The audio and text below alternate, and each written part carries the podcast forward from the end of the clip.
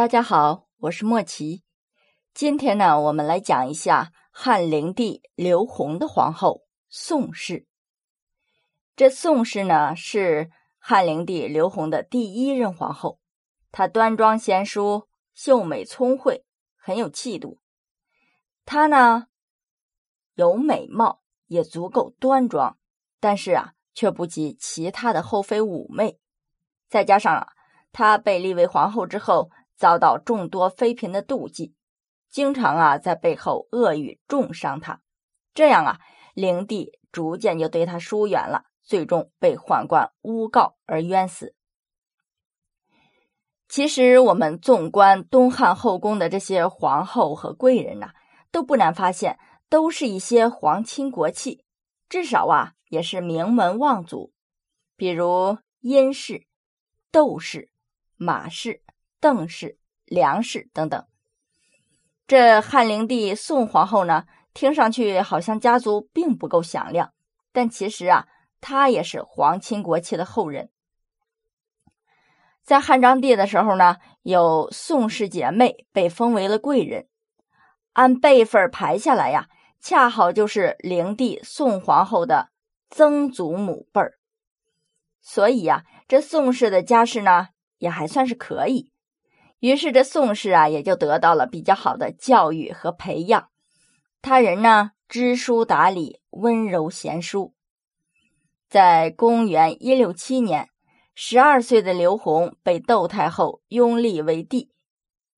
这个窦太后呢，当然就是我们上一期说的窦庙了。三年之后啊，灵帝已经十五岁了。这时候呢，有一批美女被送入宫中。这宋氏啊，就是在这一年被封为贵人的。再过了一年，美丽聪慧、端庄贤淑的宋贵人又被灵帝册封为皇后。成为皇后之后的宋氏啊，并没有骄横跋扈，反而是更加小心翼翼的在宫中行事。他明白呀，后宫中环境的微妙，后宫众妃嫔呢，为了争宠。而互相倾轧伤害的事儿啊，那是不计其数，所以呢，他要尽量避免。但是啊，往往是你不欺负别人，别人就会来欺负你。先前几朝的皇后呢，我们也介绍了，比较威猛，后宫中的妃子啊，就像温柔的小猫一样，不敢猖狂。但是到了宋氏这里呀，众妃嫔嫉妒她的皇后之位，就经常在背后搞小动作。经常在皇帝的面前说他的坏话，宋氏呢只能是一再容忍，尽量不生事端。但是啊，三人成虎，这灵帝经常听到妃嫔对宋皇后的闲言碎语，自然呐对她的印象啊就打了折扣了。再加上呢，这宋皇后虽说是端庄贤淑一类的人，但是啊不懂得妩媚之法。不知道怎么样去勾住灵帝的心，这样啊，灵帝就渐渐的离他越来越远了，宠幸其他的妃嫔而冷落了皇后。当时呢，有一个宦官叫做王府，这王府啊是一个小心眼儿，他呢与渤海王刘礼曾经有过节，因此啊一直是怀恨在心，想着伺机报复。但是这渤海王呢，有一个妃子，恰好是宋皇后的姑姑，他们的关系呢也很亲近。王府没有想到啊，这宋氏进宫之后还被封为了皇后，并且呢，刚开始的时候，灵帝对她呀也算是宠爱有加，于是啊就不敢贸然行动，怕触怒了宋皇后。后来呢，灵帝渐渐疏远了宋皇后，一个失宠的皇后，那威胁就不大了。于是王府啊就开始着手报复渤海王。这渤海王呢是汉恒帝的同胞弟弟，也就是汉灵帝的叔叔。王府啊就设计告发，说这渤海王想伺机谋反，夺得皇帝之位。这汉灵帝呀居然就信以为真了。结果呀，渤海王刘礼被逼无奈，只好自杀。宋皇后的姑姑宋妃呢？也在狱中含冤而死。王府是终于报了与渤海王的仇了。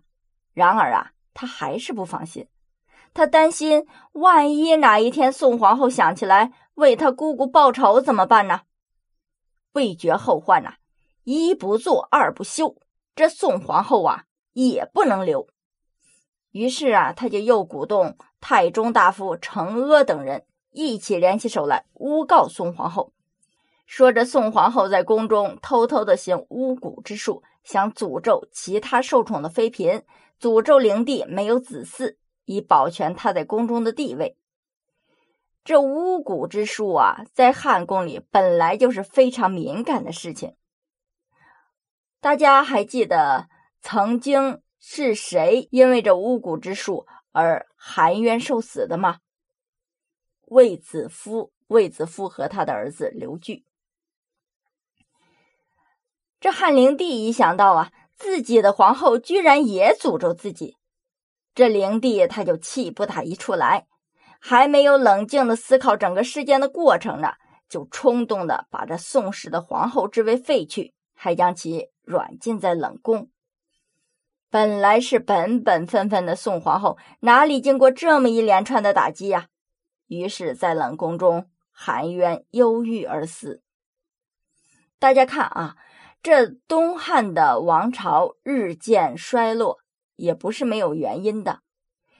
前面我们说到了几任皇帝的皇后，都是善妒，频频伤害其他的妃嫔，导致皇帝无子，而汉朝的传承呢，只能是从其他的旁支选取子嗣来继承皇位。那好不容易汉灵帝刘宏碰到了这样一位。端庄贤淑的好皇后，结果啊，由于宦官的诬陷，而导致皇后含冤忧郁而死。